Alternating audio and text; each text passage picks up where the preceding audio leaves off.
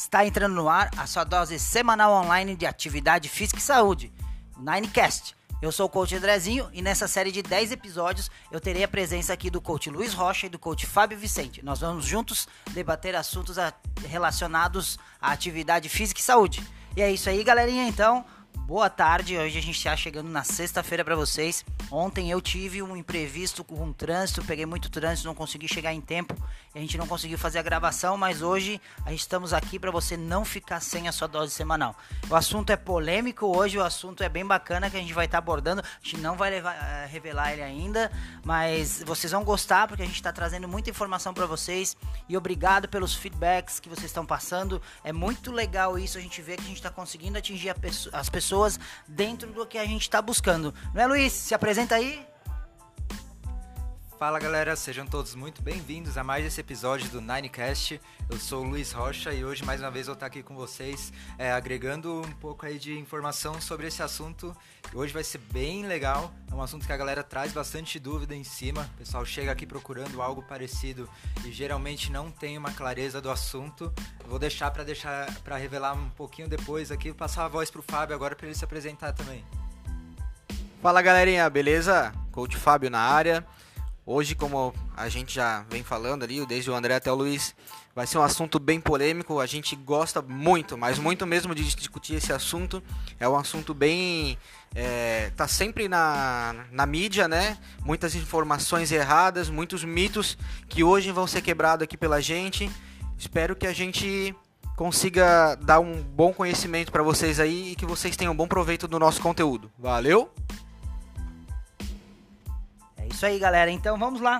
O Ninecast, episódio 5. O nosso assunto hoje vai ser o Functional Bodybuilding. O que, que é esse treinamento, né? O Functional Bodybuilding. Como é? Uh, da onde que veio? E quais os princípios que a gente segue? E é isso que a gente quer trazer para vocês, galera. A gente tá numa busca incansável de, de poder trazer muito conhecimento para vocês e abordar esse assunto do Functional Bodybuilding. No episódio 4, se vocês relembrarem, a gente falou se o treinamento funcional era só em circuito, não é? Então, justamente isso que a gente quer trazer para vocês. O treinamento, a gente, desculpa, não foi no episódio 4, né? Foi no episódio 3 que a gente falou. Treinamento funcional é apenas circuito e no 4 a gente falou sobre a revolução do atendimento através do treinamento funcional. Então, recapitulando, no episódio 3 a gente falou treinamento funcional não era só circuito. E aí vem essa coisa. E o treinamento funcional é só para emagrecimento? Uh, o treinamento funcional é, é só circuito, Fábio? É essas perguntas que a gente ouve sempre eh, de preconceito com o treinamento funcional, não é? Justamente. É, muitas pessoas já chegam aqui com a sede de ter uma estética corporal a curto prazo, né? e acaba se tornando é, aparecendo alguns mitos aí do treinamento que o, ah, o treinamento funcional é só isso ou o treinamento funcional é só aquilo não, galera. O treinamento funcional tem várias áreas dentro dele, integradas ao, ao treinamento funcional. Como a gente já discutiu em alguns episódios, o treinamento funcional é treinar com um propósito. Se você atinge esse propósito ou se você busca esse propósito, esse treinamento é funcional para vocês. Caso contrário, esse treinamento não seria o ideal, não é, Luiz? Com certeza. É... Só complementando, para vocês terem uma ideia, aqui na Nine a gente tem de forma mais ampla quatro metodologias bem estruturadas é, do treinamento funcional. Uma voltada para a repadronização de movimento, uma voltada para o emagrecimento, uma voltada para performance e outra que a gente está finalizando ainda, mas já está bem desenvolvida, que é totalmente voltada para a hipertrofia. Então, olha, a gama de, de áreas que a gente consegue atingir com o treinamento funcional. Então, é, vai muito, muito além do circuito, assim como a gente já mencionou no, outro episódio. É, e aí fica essa pulguinha atrás da orelha, porque o pessoal geralmente chega. Tá, mas o funcional é para emagrecer, né? Vou, não vou emagrecer muito no funcional. Então, hoje a, a, nossa ideia é tentar elucidar um pouco dessa outra área que a gente consegue atingir com o funcional, que é o functional bodybuilding. Então vamos lá, galera. O functional bodybuilding ele vem numa, numa pegada, é, ele surgiu lá nos Estados Unidos e um dos grandes idealizadores dele é Marcos Philly.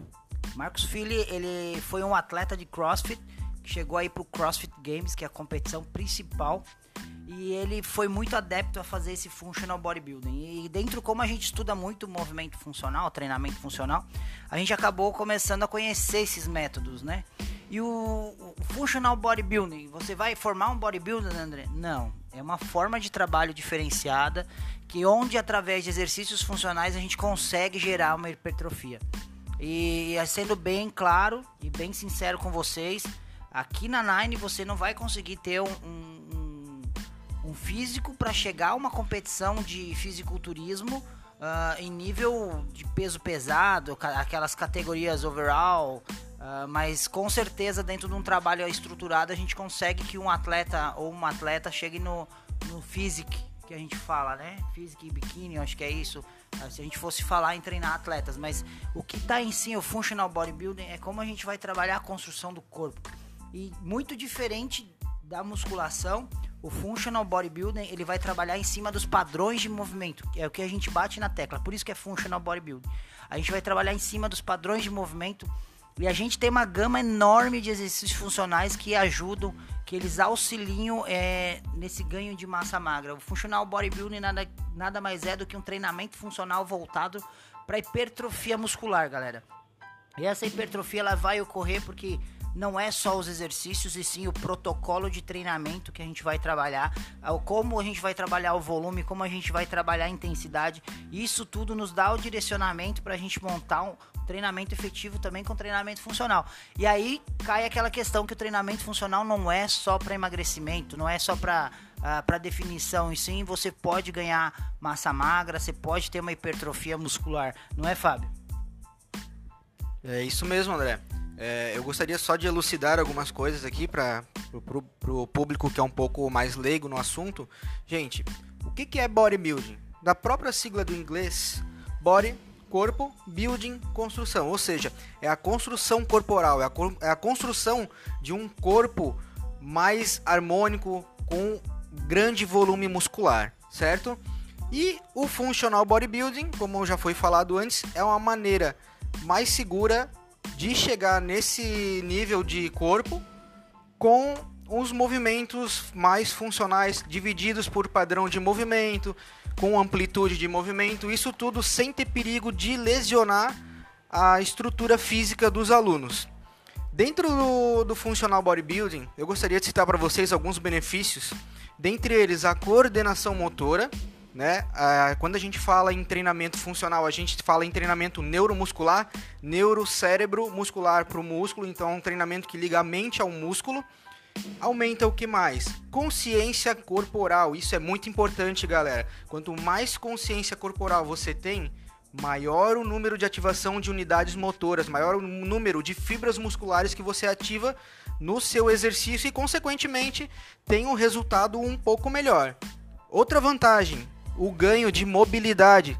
Antigamente, né, André, se falava muito sobre ah, o cara vai fazer um treino um treino para ser fisiculturista, de bodybuilder, mas o cara vai ficar todo travado. Mas também tem muita gente que realmente tem um físico muito bonito, mas é todo travado porque não trabalha a amplitude de movimento, trabalha o movimento curto, né, o meio movimento que a gente chama. Isso não acontece dentro do functional bodybuilding automaticamente, galera, com o aumento da mobilidade, maior, é, o aumento da amplitude desse movimento, automaticamente eu já vou gerar um alto gasto calórico, um maior gasto calórico. Eu vou queimar mais calorias, tornando o meu treinamento mais eficaz ainda. Mais um benefício, ele explora as valências musculares. Que, que, é isso? A gente trabalha força, trabalha potência, trabalha resistência, trabalha a parte específica de hipertrofia, trabalha endurance muscular. Então, não é apenas uma valência muscular que é trabalhada dentro do treinamento funcional voltado ao bodybuilding.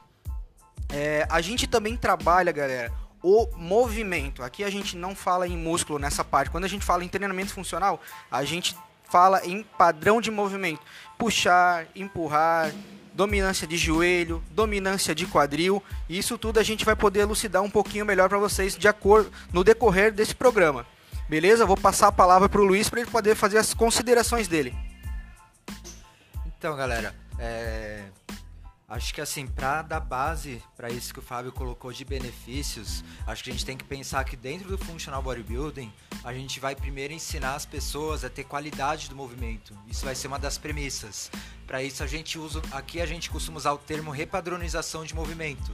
A gente primeiro repadroniza para depois dar intensidade no treino. Porque não adianta eu querer dar intensidade sem a pessoa ter uma qualidade de movimento, sem ela conseguir atingir uma amplitude boa de movimento. Aí chega no ponto que o Fábio acabou de citar, as pessoas fazerem um treino com uma alta intensidade, de uma, uma, alto, uma alta carga, mas uma, uma amplitude de movimento baixa e às vezes acaba é, prejudicando em alguns outros aspectos, como a mobilidade geral. E é isso, num longo prazo, pode afetar até no dia a dia da pessoa. Essa pessoa, quando mais velha, vai ter uma falta de mobilidade que vai atrapalhar, às vezes, na locomoção, numa atividade de vida diária e afins. É, outra vantagem que eu acho que dá para citar do Functional Bodybuilding é o ganho de eficiência dentro da sua função. Então, ah, a pessoa ela quer trabalhar nesse sentido de ganhar massa muscular, mas ela é, sei lá, atleta de algum esporte específico. Eu consigo fazer esse trabalho com ela de ganho, mas ainda tendo uma melhora da função dela específica no esporte ou da função dela específica no lazer dela, sei lá, se a pessoa gosta de correr, gosta de fazer alguma outra coisa do gênero, eu consigo dar esse ganho de massa sem é, sem prejudicar e melhor ainda, dando benefícios para essa outra atividade dela. É, não vou me, não vou me ater à questão do, de outros benefícios, o Fábio já, se, já foi bem pontual nesse, nesse aspecto, né? É, vale citar também a questão de aumento de controle motor, porque conforme a pessoa vai melhorando qualidade de movimento, vai tendo maior recrutamento neuromuscular, o controle motor dela, no geral, vai melhorando também. A estabilidade dessa pessoa no dia a dia ou nas atividades do treino, enfim, vai melhorar muito também. E ela acaba desenvolvendo a resistência muscular necessária para tanto para o treino quanto para as atividades do dia a dia dela. É, vale lembrar, enfatizar também, o Fábio está aqui me, me ajudando nisso, que qualidade de movimento é melhor do que cargas muito elevadas. É muito mais válido para ganhos. Isso tem vários estudos que comprovam também é muito mais válido para ganhos de massa um movimento bem, bem completo, uma amplitude boa, bem feito, do que uma carga muito elevada e um movimento mal feito. O Henrique entrou. Fala Henrique! Grande abraço, meu brother. É. Então, galera, quando, quando a gente fala assim nessa questão de qualidade de movimento, às vezes é muito mais importante que a carga que vai ser executada. A gente tem como princípio o que? Sobrecarga em cima de, de disfunção gera lesão. E dentro disso a gente também sabe que o nosso músculo ele não sabe contar. Ele não sabe pesar, ele não sabe nada. Ele, ele entende o estresse que ocorre dentro, uh, durante a execução dos movimentos. Então a gente busca essa qualidade de movimento, porque o nosso atleta, nosso aluno, enfim, quando ele chega pra gente, todo o cuidado de repadronização, como o Luiz falou, é feito. Aí após isso, quando ele domina os movimentos, a gente consegue inserir mais intensidade através de protocolos de treinamento. E esses protocolos, eles vão gerar um estresse muscular que posteriormente gera uma supercompensação e essa supercompensação faz com que ocorra a hipertrofia muscular. É isso que é, é são micro lesões que a gente a gente machuca o nosso músculo para depois ele ficar mais forte. É isso que acontece, galera, quando a gente tem uma hipertrofia muscular. Explicando simplesmente. E até hoje, quando a gente tava falando que as pessoas acabam pegando gancho ali, acabam perdendo muitas vezes a amplitude articular por causa do, do grande volume que precisa atingir e o estresse muscular muito grande.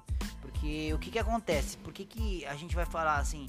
E das pessoas usar um movimento mais curto, quando eles usam um movimento mais curto, sem amplitude total, eles mantêm o músculo estressado por mais tempo, galera. Por isso que gera essa hipertrofia. Só que essa hipertrofia, se não, se não bem trabalhada, não, vai, vai limitando os movimentos. E hoje muitos bodybuilders, eu tô conhecendo assim, um pouco que eu tenho contato, eles estão buscando fazer liberação miofascial para que, para que o movimento deles continue com uma amplitude bacana e eles consigam uh, ter uma, até uma definição muscular melhor, porque daí sem tantos pontos gatilhos a gente consegue ter uma qualidade muscular melhor. Então é isso que a gente tem que entender. quando chega para treinar, uh, fazer o funcional, é que a gente quer jogar para vocês que não é só o circuito, que não é só para emagrecer. Então, assim, dentro da Nine existe quatro formas de trabalhar o treinamento funcional, só que ainda não foi nem trabalhada a questão do rehab, né? Que também está sendo desenvolvido um programa de treinamento funcional voltado à reabilitação pós-cirúrgica ou de alguma patologia depois de ter passado pelo fisioterapeuta. É um trabalho em conjunto que a gente faz. Então a gente desenvolve esses métodos, a gente estuda. É igual falou, chegar assim, ah, André, vocês se baseiam em quem no Brasil? A gente não tem muito como se basear muita gente no Brasil. A gente quer pegar referências, as referências vêm de fora, galera. Então, assim, a gente tem muita gente de treinamento funcional boa no Brasil? Tem, mas eles estão mais ou menos na mesma pegada que a gente. E a gente agora tenta trazer essas linhas mais que vêm de fora do país que estão chegando ainda. Agora a galera começou a falar um pouquinho mais. É, e a gente trabalha com funcional bodybuilding quase há dois anos já, só que a gente nunca quis uh, dar esse nome tão, tão forte, não, não, quis trabalhar isso. Eu trabalho muito na estruturação, na, nas, nos períodos de base dos meus atletas. E existe uma coisa bem bacana dentro do, do, do Functional Bodybuilding, que é o que o Fábio falou, a coordenação motora. Porque vai ter vezes que você vai estar tá executando um movimento e ao mesmo tempo você vai estar tá fazendo um outro padrão de movimento de ativação do core de anti-rotação. E aí isso faz com que uma ativação neuromotora sua seja muito grande, porque você tem que ter controle da força contralateral do seu corpo e fazer o um movimento de, eh, por exemplo, de empurrar vertical. Então, assim, são vários detalhes que vão tornando essa forma de trabalho bem bacana, bem consciente. É, é difícil, tem muito movimento difícil e movimentos que englobam uh, barras, englobam kettlebells, o, dumbbell, o halter, como vocês falam, e peso corporal. Bodyweight bodybuilding, que falam também, que é você usar o seu peso corporal para fazer isso.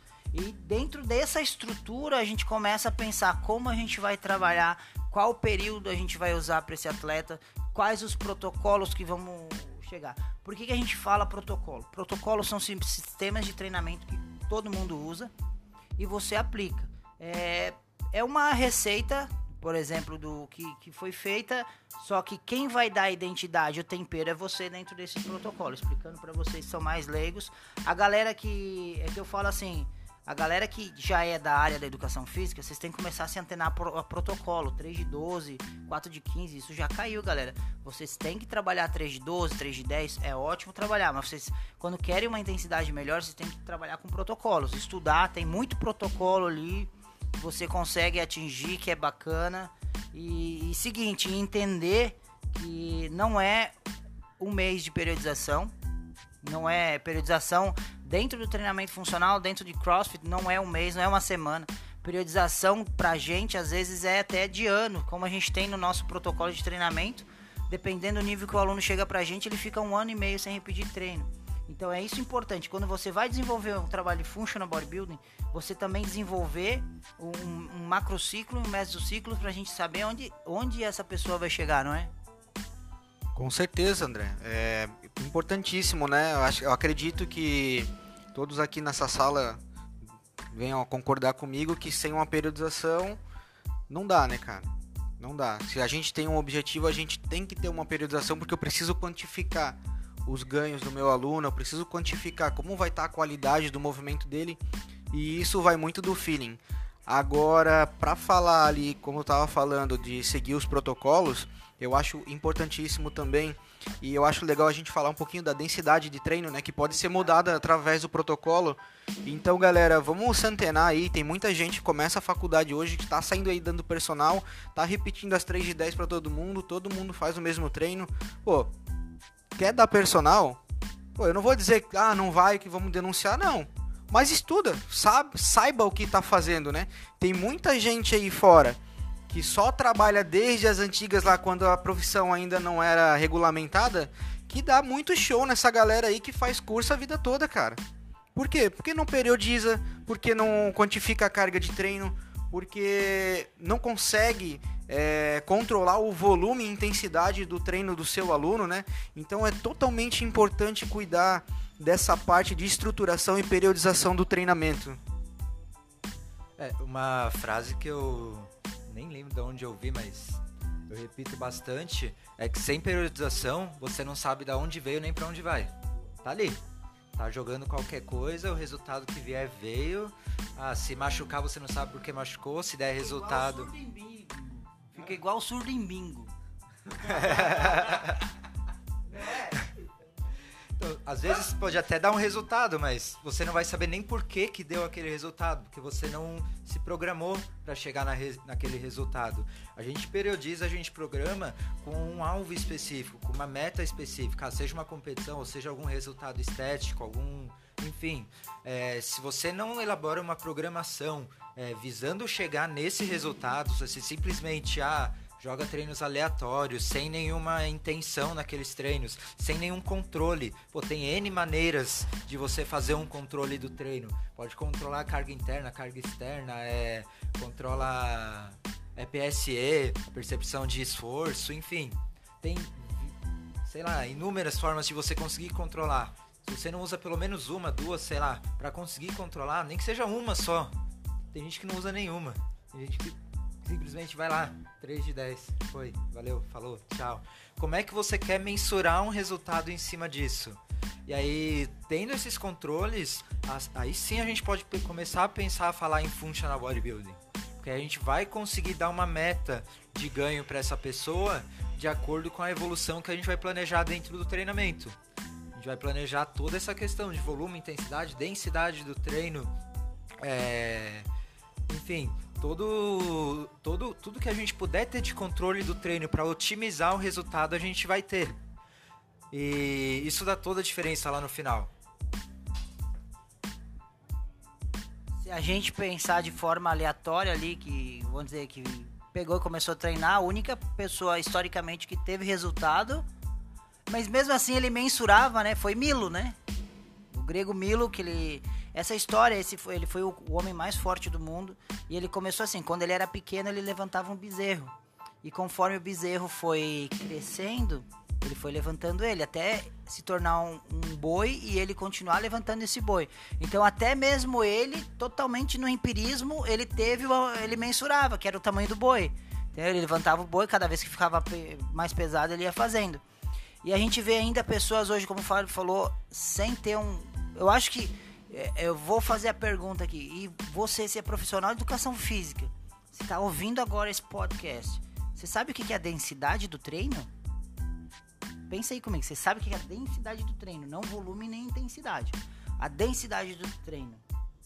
É, se, se você tá pensando aí, ou deu um Google, cara, centena o que seria densidade de treino? Densidade de treino é o intervalo que você vai dar entre as séries para poder. É, a, a, gente tem que entender a densidade do treino, porque muitas vezes a, a via energética que a gente vai estar tá usando ela requer uma recuperação maior ou se ter uma recuperação menor. E depende qual a via energética que você quer atingir durante todo aquele processo de treinamento. Então, assim, é complexo isso, é, galera, mas quando você faz, uh, a gente tem grandes resultados e começa a se diferenciar no mercado. É, a gente, muitas vezes, a gente é incompreendido, que a gente fala assim. A gente chega com as propostas, o nosso cliente reclama primeiro, porque é uma novidade, tudo que a gente tira as pessoas da zona de conforto vão reclamar. E a gente aqui agora a gente está sendo autoridade mesmo. A gente, o treino vai ser assim porque a gente quer buscar isso. Se o aluno não gosta, ele fica com a gente acreditando no processo e se ele não realmente não gosta, ele não fica com a gente uh, porque a gente não está errado no, no, pensamento. A gente está zelando por esse aluno e a gente prefere às vezes perder um aluno porque está uh, querendo treinar de uma forma inadequada do que a gente pensa e nem sempre o cliente tem razão. É o que a gente fala aqui, o cliente tem razão quando você não dá uma entrega do produto que ele está pagando e você não se preocupa com ele. A partir do momento que você se preocupa, você planeja e você quer realmente que ele aconteça, os resultados todos que, que a gente está mensurando, você está dando uma alta entrega e uma alta qualidade. E isso o cliente não tem razão de reclamar. Ele tem que reclamar quando está sendo mal atendido. Então é isso que eu falo. A galera às vezes está tá se tendo a muito mais famoso de Instagram, ou a pessoa sabe mais porque tem um corpo bonito, nem sempre, galera. A gente tem que entender o seguinte, a gente estuda e a gente quer aplicar. E o Functional Bodybuilding, ele não foi ainda 100% divulgado nosso, porque ele está em fase de teste. Porque a gente tem um grande laboratório, né, Luiz? Sim, os nossos, nossos alunos são nosso maior laboratório, né? Conforme eles vão evoluindo, vão exigindo uma maior demanda de entrega do nosso serviço, a gente vai evoluindo junto, a gente vai evoluindo nossos protocolos juntos, né? É... sobre a questão do treino em si, assim, é importante ressaltar que toda parte do treino ela possui um propósito específico e às vezes isso talvez seja difícil de fazer todo mundo entender. Então, ah, vai ter a parte que eu vou focar em mobilidade, vai ter a parte que eu vou focar em mobilidade. Por quê? Porque eu preciso melhorar a qualidade de movimento lá na frente. Se eu não trabalhar um ganho de mobilidade, eu não vou conseguir ter uma melhora do padrão de movimento. Vai ter parte que eu vou focar mais em core para desenvolver a a estruturação do core, estabilidade e tudo mais, vai também. Mesma coisa, para melhorar depois a qualidade do movimento. Então, muitas vezes, vou tomar a gente aqui como exemplo, da época que eu treinava muito mais com o Andrezinho, lá no comecinho, a gente passava, sei lá, uma hora, uma hora e vinte preparando para o treino, e o treino em si era coisa de 20 minutos. Numa intensidade boa, uma densidade boa, totalmente programada, com resultados fantásticos. Na época eu lembro que as minhas cargas eu subi, sei lá, coisa de 30, 40% em coisa de meses, dois, três meses. É, mas é, eu, eu, sei que essa, essa parte que a gente ficava mais tempo de mobili, mobilizando, estruturando o corpo, a gente chegava a passar uma hora, era o que dava total diferença na hora dos ganhos durante o treino em si. E às vezes fazer o aluno entender isso é meio complicado. Galera, é...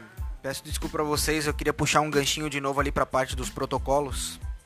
Tem muita gente que critica profissionais da área, principalmente os mais ligados com a parte científica do treinamento, porque o protocolo, vamos citar o protocolo Tabata, que é um dos mais famosos, né? Porque o protocolo Tabata tem que ser a 170% do seu máximo numa bike. Se não for assim, não é Tabata. Gente, pô, pare de criticar, cara. Às vezes não quero atingir esse objetivo. Eu aproveito de um protocolo que é muito bom, só que eu vou adaptar para a realidade do meu aluno. O protocolo Tabata não foi feito para a população em geral. Não foi feito para isso. Vocês não concordam comigo? Isso. Foi feito para patinadores, não foi feito para a população em geral. Então é óbvio que eu não vou é, pegar uma pessoa que está começando no treinamento funcional hoje e vou passar um Tabata para ela 170% da frequência cardíaca máxima ou do, da intensidade máxima dela? No mínimo ela vai vomitar. Isso não contando que não aconteça pior. Então, e vai afastar ela também do treinamento, né? Só que eu defendo muito a questão dos protocolos porque alguém muito genial pensou, aplicou e deu certo e a gente se aproveita da ciência, porque isso é ciência. Conhecimento é ciência. A divulgação do conhecimento é ciência, né? E a ciência é a gente que faz. Se eu estou pegando um protocolo desse e aplicando com o meu aluno, vocês acham que isso é ciência? Só se eu quiser saber o índice de, de desistência da academia. Né? Se eu quiser saber, posso aplicar, posso aplicar e posso fazer um. É, escrever um artigo e publicar em qualquer revista científica aí. Pra. Antônio é nosso fã aí. Antônio é nosso fã. Então, galera, é, eu, eu sou muito fã de protocolo, gosto muito, tem muitos protocolos que eu utilizo, protocolos de força, protocolos de hipertrofia. Vou passar o gancho para o André, que surgiu uma ideia aqui agora. Não, e assim, Fábio, e aqueles protocolos da musculação, eles podem ser usados no treinamento funcional? Com certeza. Com certeza, podem ser usados no treinamento funcional. Porque, cara, é, como já, a gente já vinha falando antes, é uma questão fisiológica, né? Bioenergética. Quando a gente fala em bioenergética, a gente decide por qual via de gasto calórico, de gasto energético, que a gente vai é, realizar o treino do nosso aluno. Será por via é, anaeróbica lática, como eu, é, agora eu falo um pouquinho mais para os profissionais da área, né? Tem gente, é, que sai da faculdade e não sabe as três principais. Eu gosto de falar das quatro, mas tem gente que não sabe das três principais: fosfocreatina, é, glicolítico anaeróbico. E é, a, a fosfocreatina, galera, ela não tem é, produção do lactato, não ácido lático. Lactato, é isso aí mesmo. É, via glicolítica, produção de lactato, aquela ardência que a gente sente no músculo, mas não é o lactato que está fazendo essa ardência, é outros componentes que não vale a pena a gente entrar agora. E a via oxidativa, tão importante via oxidativa, né? Muitas vezes confundida. Tem gente passando muito treino é, treinamento concorrente com busca de emagrecimento, será que não tem uma melhor maneira para a gente fazer isso? Será que tem que ser o concorrente? Eu acredito que tem muitas outras maneiras que valham muito mais a pena do que o treinamento concorrente. Mas isso também não vem ao caso agora. Então a gente tem que entender a fisiologia para poder aplicar um treinamento. A partir do momento que você entende a fisiologia, ninguém mais te engana em nenhum tipo de treinamento. Não concorda, André? Ah, totalmente, né? A gente começa. E, e, é o que eu falo, a fisiologia ela não vai mudar tão cedo, só vai mudar quando houver mutação. Né? Quando o corpo humano mudar, a fisiologia vai mudar. Então, o que acontece? Vem estudos novos mostrando protocolos de, de treinamento mais eficazes para uma via e para outra, e assim a gente vai seguindo. E é isso que é importante, galera, a gente entender que a gente vai usar esses protocolos, eles são excelentes, porque a gente consegue mensurar e a gente consegue dar resultado. E como é que todos os protocolos eles surgem, você pode adaptar eles. Eu mesmo eu fiz uma adaptação para o levantamento de peso olímpico de um, de um protocolo de, de powerlifting, que é totalmente diferente. E como é que a gente conseguiu chegar na adaptação de protocolo? Que isso é interessante vocês saberem, uma adaptação de protocolo. É testando, galera. A gente fez o teste nos, nos meninos e a gente percebeu que para atleta que vem de lesão e atleta intermediário é um excelente protocolo. E, e, é isso que a gente vai. A gente tem que bater na tecla. Então, quando a gente vai trabalhar com o, o Functional Bodybuilding, a gente vai se basear em vários protocolos. Eu tô vendo agora galera, algumas pessoas já comentando sobre o protocolo Cluster, né? E só para vocês terem uma ideia, a gente não precisa ficar falando toda hora que a gente domina o assunto. O protocolo Cluster é usado na Nine desde 2017 é, quando o, o Luiz tá desde 2016, né? Então, em 2016 a gente já utilizava protocolo de cluster. E o que, que é esse protocolo de cluster? Ele vem lá do underground, tá, galera? Ele é um protocolo que ele vem lá do, do, dos grandes fisiculturistas e eles trabalham o, o, ideal será trabalho de intensidade de 75 a 85%, então tu tá saindo de uma zona 3, entrando numa zona 4 de treinamento. Vamos falar assim bem específico, vou falar um pouquinho mais uh, dentro de intensidade não é cargas pesadas, não, é intensidades. Vamos falar intensidade, porque a gente pode talvez não estar tá com a carga pesada. A gente vai trabalhar uma intensidade pesada em cima de uma, uma borracha. Né, uma tensão de borracha. Então a gente precisa entender isso. A gente vai trabalhar em, entre zona 3 e zona 4 de 3 a, a 5 movimentos uh, e o um intervalo de 10 a 15 segundos durante 10 rounds. Tem gente que fala até mais de 10 rounds. Mas o protocolo em si ele surgiu com assim 10 séries de 3 ou 5 repetições com 10 segundos de intervalo. Esse protocolo é um excelente protocolo de hipertrofia. Então a gente acaba tendo isso. E a galera tá falando agora nesse protocolo e desde 2016 ele já faz parte da Nine. Por quê? Porque a gente pesquisa esses protocolos, a gente estuda e, e daí chega como novidade, a gente fala, ah, para nós não é novidade esses protocolos, né? Por exemplo, tem, tem protocolo de alta intensidade que eu duvido que alguém conheça, assim, eu acho. Pouca gente, Turbulence Training, que é outro protocolo sensacional, que, é, que foi trabalhado. Então, assim, a gente tem protocolos e é a gente consegue fazer essas adaptações de protocolos, né, Luiz? Sim, com certeza. É, é muito interessante a quantidade de protocolos que a gente coloca nas nossas metodologias mais avançadas de treinamento e como a gente pode direcionar esses protocolos é, tanto para o emagrecimento quanto para o ganho de massa. Tudo vai depender justamente do que a gente já vem batendo na tecla aqui, que é o controle de volume, intensidade e densidade de treino.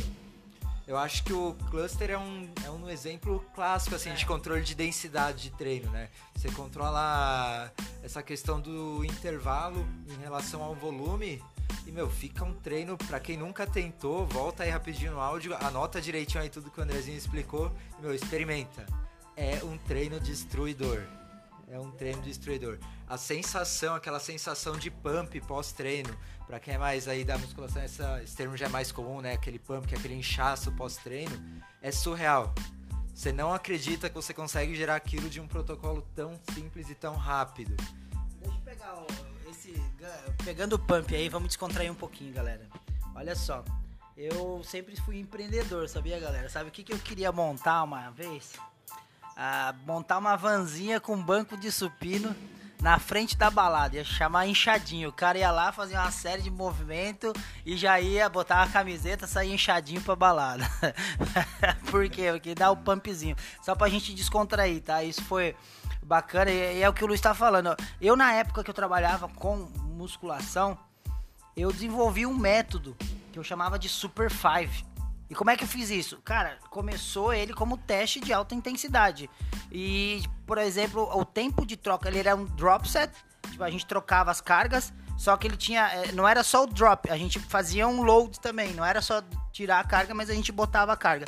Funcionava assim, ó, só para eu te dar um exemplo como a gente tem que pensar fora da caixa. Supino, a pessoa tem ó, o supino lá, vamos dizer, ele consegue fazer 5 uh, repetições ele faria com 80 quilos. Então tá, a gente começava com 80 quilos fazendo 5 repetições. Acabava essas 5 repetições, a gente tirava 30% da carga e ele fazia mais 5 repetições. Acabou, botava, voltava com os 80 quilos, ele fazia mais 5 repetições. A gente tirava de novo 30%, ele fazia 5 repetições, colocava de novo os 80 quilos eles faziam 5 repetições. Esse era o protocolo. A galera saía morta, porque alta intensidade. Não tinha densidade de treino e a gente trabalhava uma carga pesada para um estímulo X e uma carga um pouquinho mais leve para gerar o outro estímulo. Que aí a gente conseguiria trabalhar mais dentro das, das vias energéticas. E eu vou te falar bem sincero aquela vez, eu fiz de cabeça e eu não tinha metade do conhecimento que eu tinha hoje. Então hoje esse protocolo, se a gente for aplicar, a gente vai entrar mais profundamente nele. É um protocolo que a gente vai entrar em estudos e gera uma hipertrofia bem bacana, galera. Vocês têm que pensar fora da caixa. Como vai fazer hipertrofia? Procura protocolos, né, Fábio? Existe aquele FST7, né? É animal esse. A gente sente na pele, a gente treina também, né, Fábio? Com certeza, galera. Eu acho que muito antes até da gente fazer a aplicação com algum aluno, a gente tem que testar na gente para ver o que que funciona e o que que não funciona. Aí vai vir aquele mané lá da ciência, né? Eu respeito muito, tenho muitos, é, muita, muitos ícones que eu sou fã deles na ciência, mas tem aquele manezinho que tá começando agora lá que vai chegar e vai dizer: "Ai, mas o corpo humano não é igual de todo mundo". Pô, cara, não é igual, mas a gente ainda é humano, né? A gente é humano ainda e o corpo ele segue umas diretrizes de funcionamento. Então, cara, vai funcionar para alguma coisa, entendeu? Lógico, vai ter aquele que vai responder mais, mas isso vai muito do feeling do professor também. A gente tem que saber qual é o tipo de aluno que a gente tem, né? A gente tem que saber se ele é um aluno que responde mais a um treino glicolítico, se ele responde a um treino mais oxidativo, né? Tem muito, muita variedade. Eu concordo. Vamos voltar a fita aí, ó. Não tô falando que a ciência não tá certa. A ciência tá certíssima, mas às vezes as pessoas que estão interpretando essa ciência é que ficam aí boiando em algumas coisas. Essa semana eu tive, não sei se eu digo desprazer ou se eu tive o prazer, porque é, eu recebi uma mensagem de um aluno de, defendendo o treinamento em jejum li o texto e lá no texto dizia que o treinamento em jejum ele é bom porque ele diminui o pico de insulina durante o treinamento. Velho, para que, que eu quero diminuir o pico de insulina durante o treinamento? Isso vai para o pessoal da área. Eu preciso utilizar é, carboidrato para gerar energia.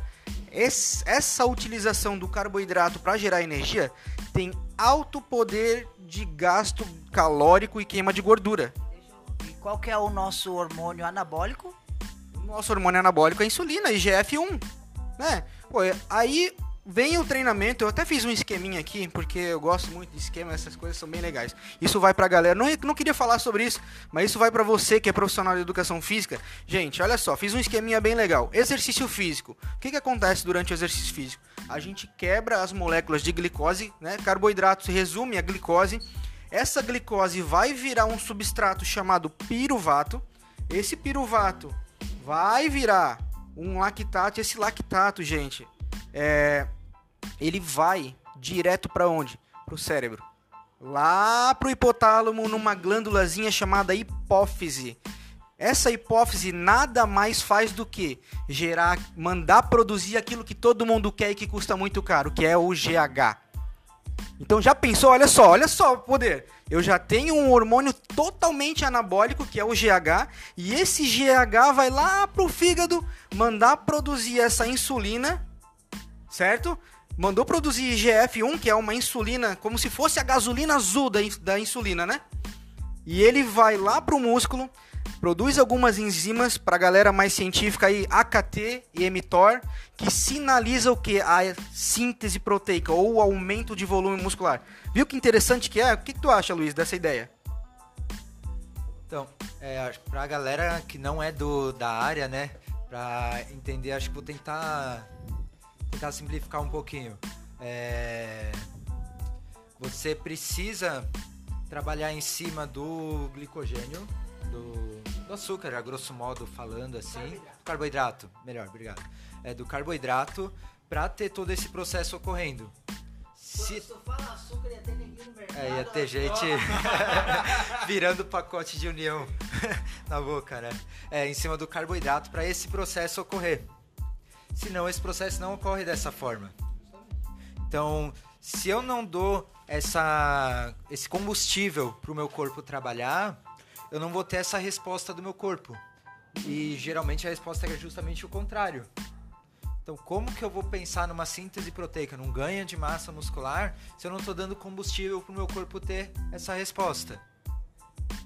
E agora, como foi questionado esse treinamento de jejum, né, para uh, ajuda, galera, eu testei em mim. Eu fazia o jejum do guerreiro aqui seriam 20 horas de jejum e 4 horas apenas de janela de alimentação. A gente, eu me baseava em proteínas, gorduras e legumes e praticamente zero carne. O que que acontecia? O meu nível de cortisol ficou tão alto, porque por causa do estresse, e eu treinava pesado, galera. Nessa época eu treinava pesado. Qual foi o benefício? O meu corpo mudou? Mudou. Só que o meu nível de inflamação ficou tão alto que eu não pus, por exemplo, eu tive a lesão por uh, ter uma má formação no meu ombro, que ela acabou por gerar uma inflamação muito crônica que eu só consegui resolver com cirurgia. Então, assim, o benefício do, do em jejum, ele é muito bem recomendado para regular a taxa de glicose quando você fizer ele em uma intensidade levíssima e por até 45 minutos.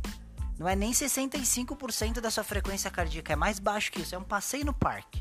Falando bem sinceramente, você vai passear no parque e você é, dá uma voltinha, isso você tem que fazer de manhã em jejum. Isso seria um.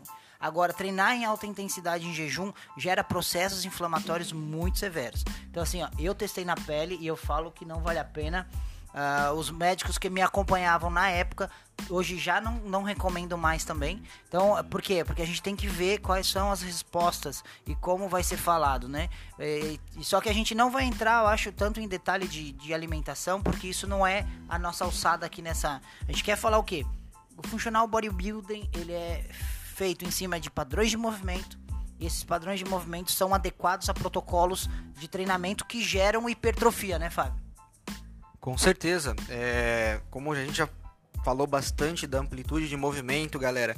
Eu vou citar agora rapidinho alguns determinantes importantes para que você tenha sucesso no seu treinamento, seja ele onde for, se você é uma pessoa que gosta de explorar o treinamento funcional voltado ao bodybuilding, se você está conhecendo, se você é um personal trainer e deseja aplicar com o seu aluno, galera, é muito importante a gente levar em consideração os indicadores de intensidade, carga, amplitude de movimento e o intervalo entre as séries.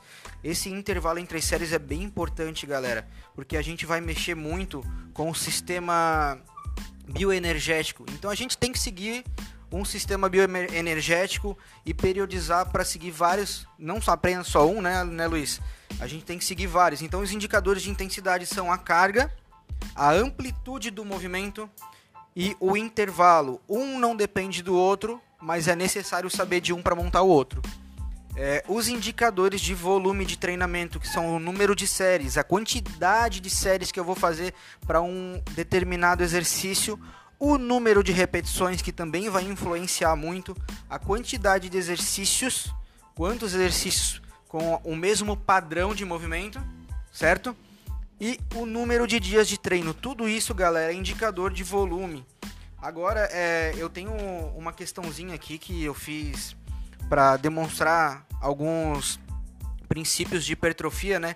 Como a gente estava abordando no começo do programa, é, se falava muito em 3 de 10 a 12 repetições, de 8 a 12 repetições, mais do que isso a gente trabalha endurance, menos do que isso a gente trabalha hipertrofia, é, perdão, força, e dentro desses padrões de 6 a 12 repetições mais focado em hipertrofia. Galera, é, saiu um, alguns saíram alguns estudos, na verdade, a gente debate muito isso na pós-graduação, que hoje já é desmistificada essa parte da hipertrofia, que no final das contas, galera, o que leva à hipertrofia é o trabalho mecânico. Então vamos supor, eu tenho três séries de 10 repetições com 40 quilos, certo? Se a gente for ver o load que isso representa, o que, que é o load? O load é o número de séries vezes o número de repetições vezes a carga em quilos. Então, 3 vezes de 10 repetições com 40 quilos, a gente tem um load de 1.200 quilos. O treino B seria 3 séries de 15 com 35 quilos. E o treino C, 3 séries de 20 com 30 quilos. E aí, você que está escutando, qual tem o maior poder hipertrófico? Já parou para pensar? Que 3 de 15 com 35 quilos são 1.575 quilos? Já levou vantagem sobre o treino de 10 repetições? Ou até mesmo que o treino de 3 de 20 com 30 quilos soma um volume total de 1.800 quilos de trabalho mecânico? Então, galera, vamos começar a rever, estudar um pouco mais, porque a ciência, às vezes, como o André falou, não muda. Só o que muda é a interpretação e saber trabalhar essa ciência. Naquele mesmo artigo que eu estava comentando com vocês que falava do jejum para fazer uh, o treinamento uh, cardiovascular, ele falava também, galera, que o treinamento cardiovascular, é, além de diminuir em jejum, diminuir o índice glicêmico, galera, ele deveria ser conciliado, é, no caso, o treinamento de força. Mas hoje a gente já tem estudos que comprovam também, não sei se vocês que estão me ouvindo já estudaram essa parte, a gente aqui a gente anda sempre compartilhando muito artigo um com o outro. Estudos comprovam que o treinamento concorrente atrapalha essa, essa, essa via que é responsável pela hipertrofia muscular, atrapalha a sinalização da síntese proteica, né, Luiz? Sim, com certeza. É, e saber é, o que utilizar nesse ponto dá toda a diferença, né? É, eu acho que o Fábio deixou bem claro ali que o famoso é, para hipertrofiar é 4 de 8 ou 3 de 10 já caiu faz tempo, né? Eu acho que isso é uma coisa que eu, felizmente, pude ter contato no começo da graduação. Eu lembro muito claramente, assim, naquela época eu tava começando a faculdade, treinava musculação ainda na época, e dos professores que eu tinha, ninguém falava disso. Ainda era muito 4 de 8, 3 de 10 hipertrofia. É 2 de 15 para iniciante, 3 de 3 de 15 para emagrecer e em circuito. Ponto. Mas tá aí, vai controlar o que mais além disso? Só as repetições, só as séries? É, eu lembro que ficou muito marcado para mim, foi uma das coisas que me fez ir muito mais a fundo em estudar. É, vou até mandar um abraço para ele, é, Márcio. Depois eu vou compartilhar contigo esse podcast, quero que você ouça aí. Foi o cara que me abriu a mente nesse sentido. Ele falava assim para mim: é, não se preocupa com série. A série pode ser pequena ou grande, ela vai hipertrofiar desde que você adeque a carga e o descanso que você vai dar para ela. Então eu lembro que na primeira vez que ele falou, ainda fiquei meio assim, porque aí você vem daquele mito, né, de não, sempre me falaram que era era 3 de 10 ou 4 de 8 para ficar monstro, não sei o que. E, meu, como que o cara chega quebrando tudo isso pra mim? Aí me meti a estudar. E ele era o único cara que na época me falava de periodização de treinamento. E, pô, já treinava, sei lá, um ano que eu tava numa academia de musculação e ninguém tinha sequer falado em periodização de treinamento para mim. Então acho que ele é um cara que eu, que eu gostaria de agradecer hoje aqui muito. Nesse sentido, ele me abriu muito a cabeça e espero que com essa nossa fala de hoje a gente consiga abrir um pouco a cabeça de vocês também. Nesse sentido. Estudem bastante essa questão de desses controles de volume, intensidade e densidade de treino, que isso dá para vocês uma propriedade de elaborar um treinamento direcionado para o objetivo de vocês imensa. É, eu acho que a gente está quase estourando em tempo, né? Vou passar a palavra pro André aqui. É, e galera, às vezes é, a periodização ela é burlada na faculdade, né? Porque os professores não sabem passar. E fica muito mais na questão de montar ficha de treino, a periodização, do que você trabalhar. Se eu for mais profundo ainda na periodização, além de tudo que o Fábio falou, em cima do que ele falou, eu conseguiria traçar uma intensidade média relativa do treino. O que, que é isso? É a carga máxima que você levanta vezes a tonelagem. É, é um cálculo que eu vou explicar amanhã no meu workshop para o pessoal entender. Mas enfim, a gente chega à conclusão do que para gerar uma hipertrofia muscular, a gente não precisa de máquina, a gente precisa do conhecimento adequado. Né? Então, assim, é por isso que a gente tem o Functional Bodybuilding como um dos produtos que a gente tem. E a gente quer que você que é ouvinte, que não é da área da educação física, que, que você aprenda. Fala assim pro, pro treinador: é, Eu quero deixar meu treino mais intenso hoje, eu vou descansar menos. Pode ser? Você aumentou a intensidade do seu treino. Porque você mexeu na densidade. Aí você começa a ter respostas positivas. Então, assim, a gente está plantando sementes aqui para gerar um público mais crítico, gerar as pessoas uh, prontas para receber um treinamento de qualidade e a gente fala que é uma alta entrega. Então eu vou finalizando aqui, galera. Eu quero agradecer todo mundo que vem participando. O Instagram tá cada vez melhor. Valeu, galerinha do Instagram. E as pessoas estão vindo. E isso é muito válido. A gente faz com muito amor esse podcast. A gente traz os assuntos para deixar você com uma clareza de tudo, mostrar para você que é da área que a gente não é seu concorrente, não é seu rival. A gente junto pode crescer ainda mais. Uh, mas é isso aí, galera. Eu quero agradecer. Um ótimo final de semana. E a gente se vê na segunda-feira. Aí depois eu venho no final só pra gente falar o próximo assunto do episódio 6. Valeu, galerinha. Vou me despedindo aqui de vocês. Espero que a gente possa ter tirado algumas dúvidas. Se ficar algumas dúvidas, é, não hesitem em mandar mensagem pra gente ou perguntar pra gente responder de repente num próximo podcast. É, eu acho que ainda tinha muita coisa para falar, mas o nosso tempo é curto e eu acho que o principal a gente conseguiu passar, né, galera? Então eu espero que vocês tenham um bom proveito dessas informações, que vocês não deixem ninguém enganar vocês durante os treinamentos. Peçam, exijam a periodização do seu treinador se você tem um objetivo de hipertrofia e sejam mais exigentes, porque eu sei da, do sacrifício que é para você pagar um treinamento ou um, um, treinamento personalizado, ou seja lá qual tipo que for. Sai do bolso, se torna é, um estresse é, financeiro, na verdade. Né? Não deixa de ser, tudo que mexe acaba estressando e depois se torna uma coisa normal, mas exijam, sejam exigentes, paguem por algo que vocês vão receber. Bom, galera, agradecendo aqui a, part... a, quem acompanhou a gente até o final aí no mais nesse podcast. Agradecer também a galera aí do Instagram que ficou com a gente. Eu acho assim que é legal que rola sempre uma dualidade dentro do que a gente é, oferece aqui para vocês de conhecimento, né? A gente quer tanto elucidar alguns temas, como também gerar muitas interrogações na cabeça de vocês quanto a esses temas. Porque a gente não quer que vocês saiam tipo, ah, não, então é isso, acabou, é verdade assim, só isso, beleza. Não, a gente quer que vocês questionem. Questionem o que vocês vêm fazendo até hoje, o que vocês vêm treinando, o que vocês vêm aplicando de treino. É... Vejam se vocês estão fazendo todos os controles que a gente mencionou hoje, se vocês têm um propósito naquilo, se vocês estão periodizando ou não. Para você que é aluno, é, questione se o que você está treinando faz sentido ou para que que é. Para que que não é? Se vai te levar a algum objetivo, se vai te levar para o seu objetivo ou está simplesmente sendo jogado para você para te levar, sabe-se lá para onde. Tá num, num, barquinho em alto mar sem, sem remo para poder te levar alguma direção. Valeu, galera. Até o próximo.